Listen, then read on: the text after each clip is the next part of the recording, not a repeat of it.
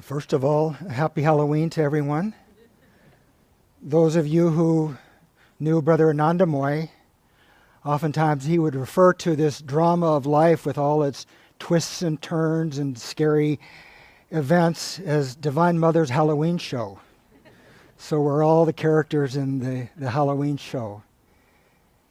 In the ultimate sense, this is Divine Mother's show. Everything comes from the thought of God. In the beginning, before this, all, this whole creation was developed, it was just pure spirit. And then when spirit decided to create, spirit put that thought into the ether, and then the thought became further condensed into light and energy, and then energy into matter. And the show that we're seeing here today is all part of God's thought. And of all God's thoughts in this drama of creation, his highest thought, his highest creation, is you and I. Each one of us as the soul. We are all children of God. What does that mean, children of God? He created us out of his image of spirit. And so, inherent and within, within each one of us is that soul image. We are pure spirit, pure love, joy, wisdom. And the whole purpose of life is to reach down deep in within ourselves and to discover that true nature of what we truly are. Our subject today is overcoming nervousness. And to understand what nervousness is and how to overcome it, we have to understand a little bit of the physiology of the body because this body is what houses the soul. And this, bo- this body that we have is a wonderful creation of God. And the main aspects of this body is the nervous system. And there are two parts of the nervous system. One is the central nervous system, which is the brain, the medulla oblongata, and the spine. And then the peripheral nervous system, which are the nerves that reach out into all the organs and the sensory perceptions of this world. So we experience this world through our nervous system. What we see, hear, smell, taste, and touch comes through the nerves and it goes to the brain. And Master said that in the brain, there's the gray matter on the surface of the brain. And that's where all these neurological sparks take place. And what is so important in understanding the nervous system is that we control our nerves through our thoughts. Nervousness is caused somewhat by environment and karma and so forth, but primarily with our thoughts. What are we thinking throughout the day? And we'll get a little bit more into this subject as we talk a little bit about the, the history of, of the world and modern civilization and where we are today because the Master said that nervousness is the disease of civilization. Here we are today. In the 18th and 19th centuries, our world went through two industrial revolutions where the socioeconomic, the uh, psychological, the, the social aspects, the political, all the aspects of life were changed dramatically. In the Industrial Revolution, when the internal combustion engine was discovered, the um, electrical uh, generators and so forth, so the world had a complete changeover in the 18th and 19th centuries. And it's very interesting to understand this because if you understand about the yugas that Sri Yukteswar taught and our Guru taught, that the world goes through 12,000 years of ascending consciousness, 12,000 years of descending. And we are just in the beginning of the ascending cycle. That was a transition from the dark Kali Yuga materialistic age, when we first started to discover electricity and so forth. And that's when Kriya Yoga and the science of yoga was reintroduced into the world. Because in the Dark Ages, in the materialistic age of Kali Yuga, the concept of energy, electricity, was unknown.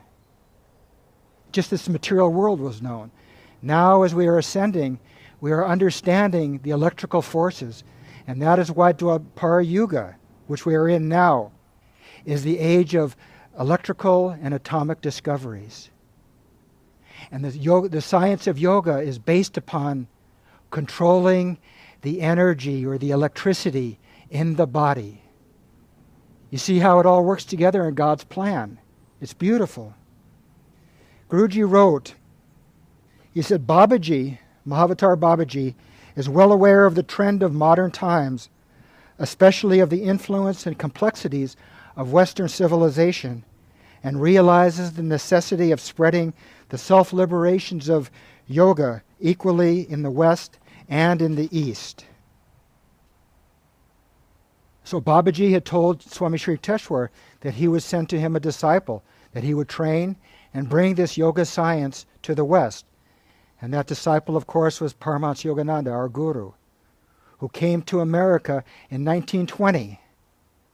Just as this electrical age is beginning to become manifest, and more and more people are understanding the necessity of having a technique, having a scientific approach to God.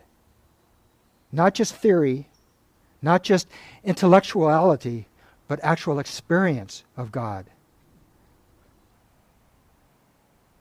Just to give a little bit of an example of this industrial age that we're in and the industrial age moving into the, the age of, of communication, technology, and so forth that we're in today. A few years ago, I read a magazine article that said in one year, the average American will read or complete 3,000 notices and forms, read 100 newspapers and 36 magazines, watch 2,463 hours of television, listen to 730 hours of radio, buy 20 cassettes or uh, CDs, or now it's probably MP3s. It's all digital now. Talk on the telephone, they said, for almost 61 hours. Now that we all have our mobile phones, I'm sure it's more than 61 hours. And read three books.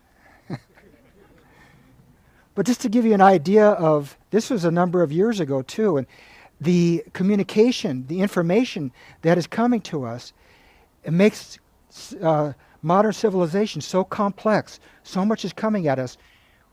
We have to use our discrimination as to how we are adapting to this modern 21st century. Guruji said, most nervous diseases are due to overexcitation of the mind. Overexcitation of the mind. You think about that. We reflect about in our own lives how much information are we absorbing every day, and that causes the fluctuations in the mind. We cannot prevent the progress of technology that's is going on in the world. That's inherent, that's the destiny of the world. But what we can do is control how we adapt to it, how we interact with the technology, with the communications, with all the advances that are taking place in the world. The world suggests to us that we need more and more all the time, isn't it? And we have to have something new all the time. But what happens is that when we have these desires for things in the world, that causes frustration. And that frustration causes anger. And anger is one of the worst things for the nervous system. It burns up the nervous system. Because when we have certain desires for sensory objects, sensory pleasures, certain expectations in this world, whether it's with uh, a relationship or owning possessions or whatever it may be, and our, those desires are frustrated, then we become angry. And that shoots all kinds of excess energy into the nerves, into the nervous system, and burns out the nervous system.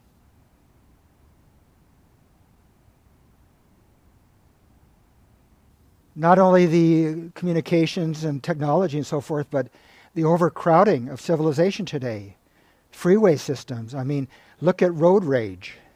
You know, people get angry when they're on.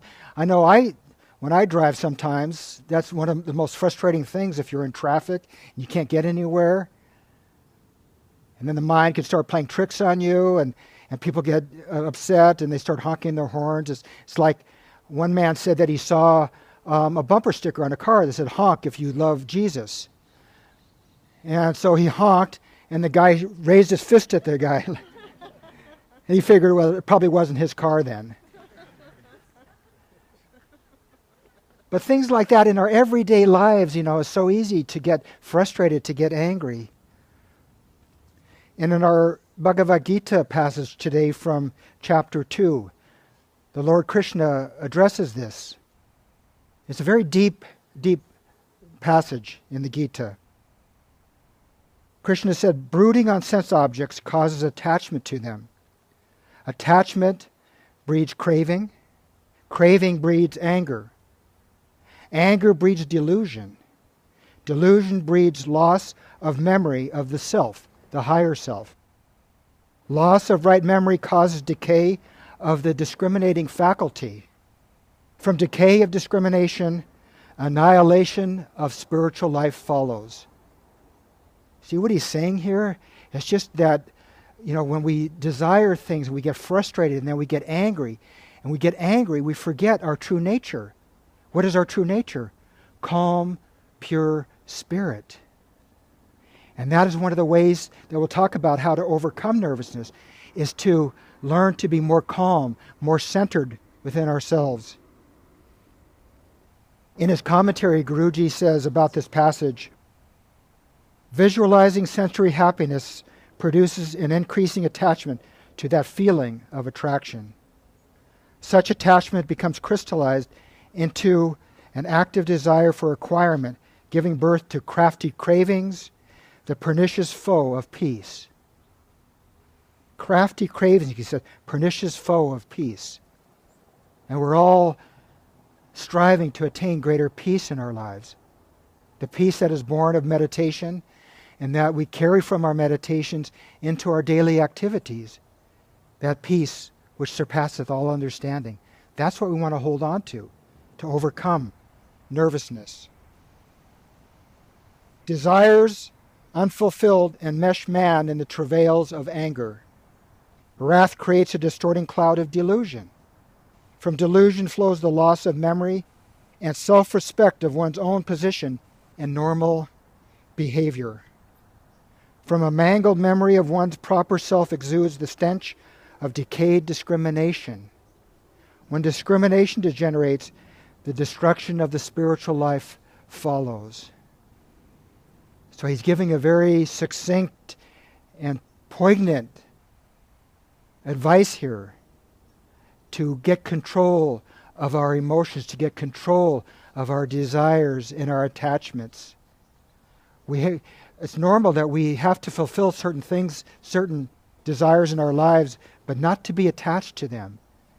The more we can be de- detached, the more peace we will find in our lives. Ralph Waldo Emerson, the American philosopher, said, For every minute you remain angry, you give up 60 seconds of peace of mind. And who causes the anger sometimes that we feel or frustration? We do. We have that control. And we have to understand that with that control, the more we have emotions like anger or fear or worry or resentment flowing into our, our lives from our thoughts, the more restriction there is in the nerves, and they can't, that energy can't go to the sense organs. It's like uh, this German uh, physicist, his name was Ohm, and there was a law called the Ohm's law, and this is not the Ohm vibration, the cosmic Ohm vibration, but this is a German physicist. His name was Ohm, O H M, Ohm. And this is in the 19th century, and he said that in electricity, the amount of current that will flow in electrical circuit will always be inversely proportional to resistance in the circuit. So the more resistance there is in that, that flow, the less energy that can go flow into there. That resistance in our lives are these emotions of fear, worry, anger. I had a personal experience of this that was very dramatic to me. Um, this was maybe 30 years ago. And I began working as Umamata's secretary. And at that time, Umamata was the, the general manager of Self Realization Fellowship. And much of the, the operational work in SRF would come to her desk. And um, in about 1989, I was asked to be Umamata's secretary. And I was a little bit nervous, of course, to be her secretary, but I met with her the first time, and uh, we met up on the second floor of the administration building, and she brought with her a couple of banana boxes, large banana boxes, and they were filled with folders with files in them, all, a whole bunch of back history of different projects she was working on, and she gave both of them to me. And being sort of a, you know, a, sometimes aggressive, you know, I started to think I've got to get everything done at once. So I took them back to my office and I worked on some of them. And we met again a couple days later and I was asking her questions. And she looked at me. She paused and she looked at me and she said, You know, you're very intense. and I realized that I hadn't thought of myself as that intense person, but she was right. And you could almost um, transfer that intenseness to emotions, to frustration, to anxiety. So I thought then and there, I've got to slow down. I can't do everything at one time. Just take one thing at a time. And whenever I would forget that and I would get intense again, she would remind me. She said, You know, you're getting very intense. and that intenseness, int- intensity is good if it's also accompanied with calmness and peace. But if that intensity has frustration and tenseness or stress or strain, then it's damaging to the nervous system. Anger, Master says, burns out the nerves. We have to learn to be calm. It's like this story of a famous samurai swordsman. He went to uh, a Zen master and he wanted to impress the Zen master with his, his understanding of life. And he said, You know, everything, including you and me, is emptiness. It's all empty. And so the, the um, Zen master picked up his cane and he hit the swordsman on top of the head. And he, he pulled out his sword. He was ready to attack the, the master.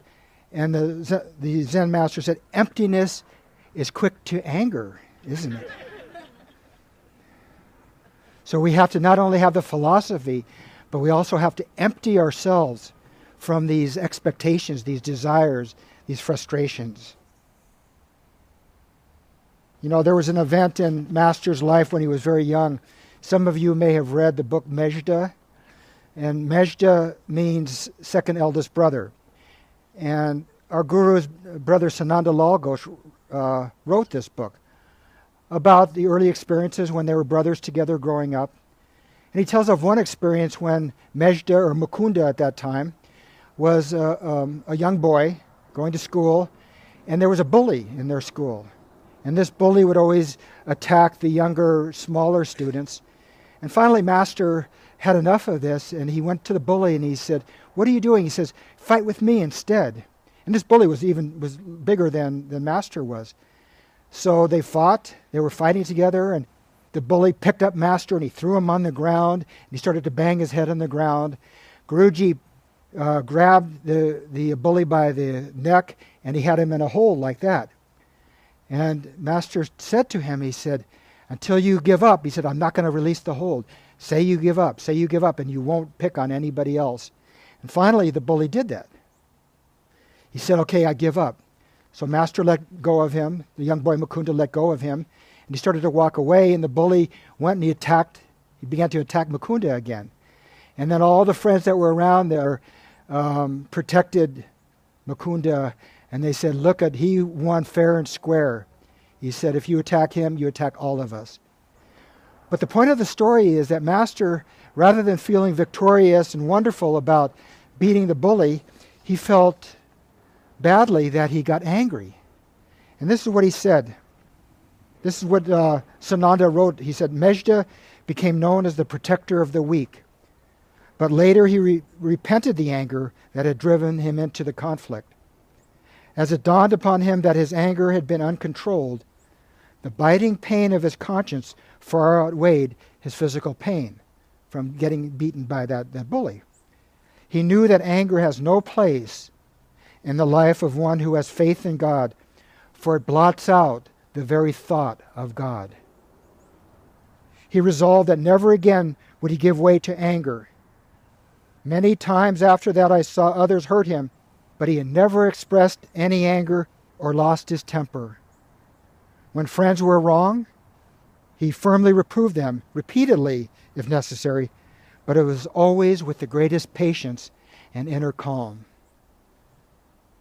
We see that the Guru goes through these life's experiences to teach us the same types of lessons that he learned, that he went through. That, yeah, sometimes we, we feel justified in getting angry, but if we are angry with someone else, it doesn't help them, it doesn't help us. It clogs up the nervous system. It doesn't allow that supply of energy to go into the higher centers in the spine and the brain. You probably heard that story of Master. There was a Hindu writer that was always arguing with everybody else, and so he came to Master one time and he said to him, uh, How much are you making? How much money are you making? He thought that because of Guruji's lectures, he was making a lot of money. And the disciples that were in the room, they wanted to throw the guy out. And so, Master very calmly said, No. He told the disciples, Leave him alone. And he said, Maybe you are right. Maybe you are right. He didn't say, Yes, you are right. He said, Maybe you are right. And then finally, the man kept going on, and Master kept saying, Maybe you are right. Maybe you are right. And then after some time, Guruji asked his friends to leave the room.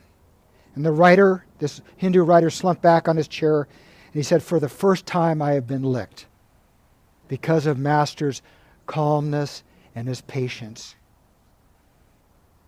And he said, Guruji said to him, Don't think I am not going to give it to you. Tell me why is it that an intelligent man like you behaves in this way? You are only advertising your bad behavior and showing the kind of person you are. I was concerned only for you that my friends didn't harm you. And the, mas- and the, uh, the man said, You are right. Tell me more. So Guruji said, You know, vultures soar high in the sky, but their whole mind is on the carrion on the ground below. They wait their chance and they sweep down to pick the dead meat. That is the way you behave. Whenever people are gossiping and fighting, there you love to go and pick at the bones. You are known everywhere for your bad behavior. So he said, Well, what do I do then? So Guruji gave him the advice. He said, whenever there is gossiping or quarreling, leave at once. Don't contribute to that environment. He says, because then the devil is using you. The best thing under such circumstances is to remain quiet. So, this is a way that the, the Guru is teaching us, too, to remain quiet, to remain calm, to remain peaceful.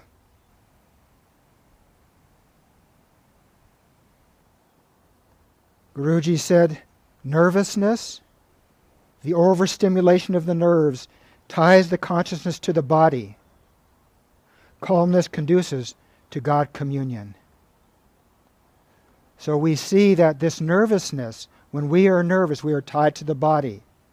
The energy is going outward through the, the nerves and the sensory organs. When we are calm, when we are at peace within, and especially when we learn to meditate and practice the scientific techniques of meditation, especially Kriya, we learn to withdraw that energy. And then what does Master say? Where the energy is, there is the consciousness. So in meditation, we learn to become more and more calm. The mind settles down, the breath settles down, the heart beats more slowly, and then we begin to perceive what we truly are as peaceful souls, not as nervous or restless beings. Sri Gyanamata, one of the great disciples of our Guru, one time said, Calmness is the soil, and the only soil in which all that we most desire to be will grow. Calmness is the soil, the only soil into which everything that we desire the most to be will grow. So, if we get nothing else from this lecture this morning, is the idea of learning to be more calm, learning to be more poised, centered. And that comes more and more through our meditations, through holding on to the peace of meditation. Not thinking that, okay, my meditation is over, now I can go out into the world and be a rascal. But no, we have to hold on to that peace and be a, a, a, like a God all the time, not just in our meditations. In the Bible passage today from St. John, Jesus said, Let not your heart be troubled. Ye believe in God, believe also in me. In my Father's house are many mansions. If it were not so, I would have told you. I go to prepare a place for you. And Guruji in his commentary says, what Jesus meant by this advice and these promises might be more fully expressed as follows Do not trouble your heart, the feeling aspect of your consciousness, no matter what trials come to you. Keep your meditation born spiritual perception fixed on the imperturbability of cosmic consciousness beyond creation and Christ consciousness present in creation. Regardless of troubles, remain securely focused on the divine consciousness on both planes, in the cosmic vibratory region and the quiescent realm beyond all vibrations. Let not your heart be troubled. That is another great message for each one of us in this crazy world, this crazy um, Divine Mother's Halloween show, where there's all these ups and downs and twists and turns. Let not your heart be troubled. As we become more peaceful individuals, we control that nervous system where the energy is flowing smoothly, it's not obstructed by fear or resentment or worry or anger. One of the other great disciples besides Gyanamata was Rajarsi Janakananda, great self-made multimillionaire. When he first met the master in 1932 in Kansas City, he said, My life was business, but my soul was sick, and my body was decaying, and my mind was disturbed. I was so nervous I couldn't sit still. Imagine. But then he met the Master, and the first time he met him, he sat perfectly still. And he saw the light of God. And he meditated for many hours with Master. And then later on, he said, Since that time, I have been free from nervousness. On the path of self realization, one becomes alive again. He actually lives. He feels the divine life within him. So, another great example is Rajarsi Janakananda. You think about that. His whole life was business. He was so nervous he couldn't sit still. But through that contact with the Master, with the teachings, with practicing meditation, he could sit for hours in that stillness and that calmness and that peace. And he attained the highest state of God realization. A wonderful example for all of us. We have in the energization exercises that Master has given to us, one of the pranayama techniques, learning how through the agency of the willpower to draw that energy into the body, direct it into the different body parts. It's a wonderful way of preparing our bodies and our minds for sitting in meditation. So, along with the energization exercises, we have pranayama techniques. Prana, life force, yama, control. Controlling that energy. I mean, we are so fortunate to think about the time that we were born. Even though these are complex times, there's a lot of conflict in the world, we have these teachings from the higher ages to show us how we can rise above Dwapara Yuga and live in our consciousness in the higher golden spiritual ages. Guruji said in his autobiography In men under Maya or natural law, the flow of life energy is toward the outward world. The currents are wasted and abused in the senses. The practice of Kriya reverses the flow. The life force is mentally guided to the inner cosmos and becomes reunited with subtle spinal energies. By such reinforcement of life force, the yogi's body and brain cells are renewed by a spiritual elixir. So, just to summarize, this whole drama, this whole show is a thought of God. And He has thought of each one of us. His highest thought is each one of us as the soul. But we also have these wonderful human forms which houses the soul with the nervous system. The central nervous system of the brain, medulla, the spine, and the peripheral nervous system where we interact with the world. We need to interact with the world, but we need to do so in a calm, peaceful manner. But then, the central nervous system is the most important because in the spine and the brain are those divine life and energy, life and consciousness centers. As we practice Kriya, we take the energy up the spine into the, the brain. And this is what we're trying to do in our meditations, living more and more in that divine, calm presence of God. I'd like to close with these words of the Guru. He said, When your mind is anchored in soul consciousness, then peace, poise, and happiness will be reflected in all you say and do. And its harmonious vibrations will have a healing influence on the body also. Every night before going to bed, affirm with deep peace I am a Prince of Peace, sitting on the throne of poise. Poise is your center. The soul is ever in perfect equilibrium. When you are in tune with your soul, your real self, then whether you act quickly or slowly, you will never lose your kingly attitude of peace.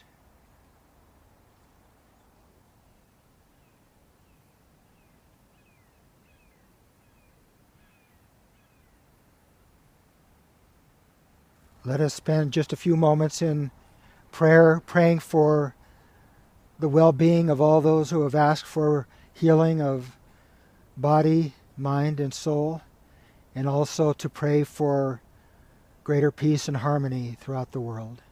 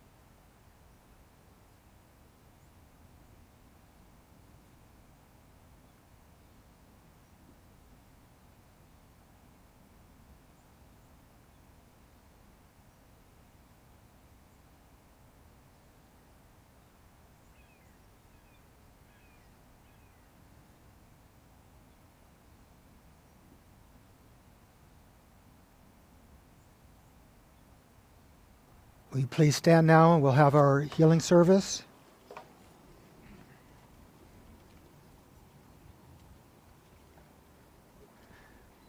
Let us pray. Heavenly Father, Thou art omnipresent. Thou art in all Thy children. Thou art in them. Thou art in us. Manifest Thy healing presence in our bodies, minds, and souls. Let's raise our arms and chant Om for the healing of the body. Om.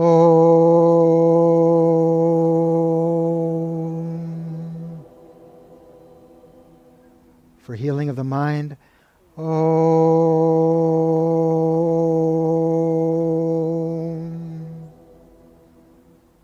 For healing of soul ignorance.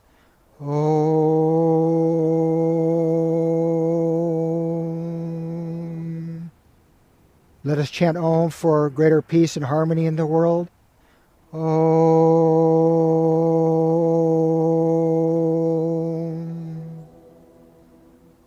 Let's fold our hands and pray.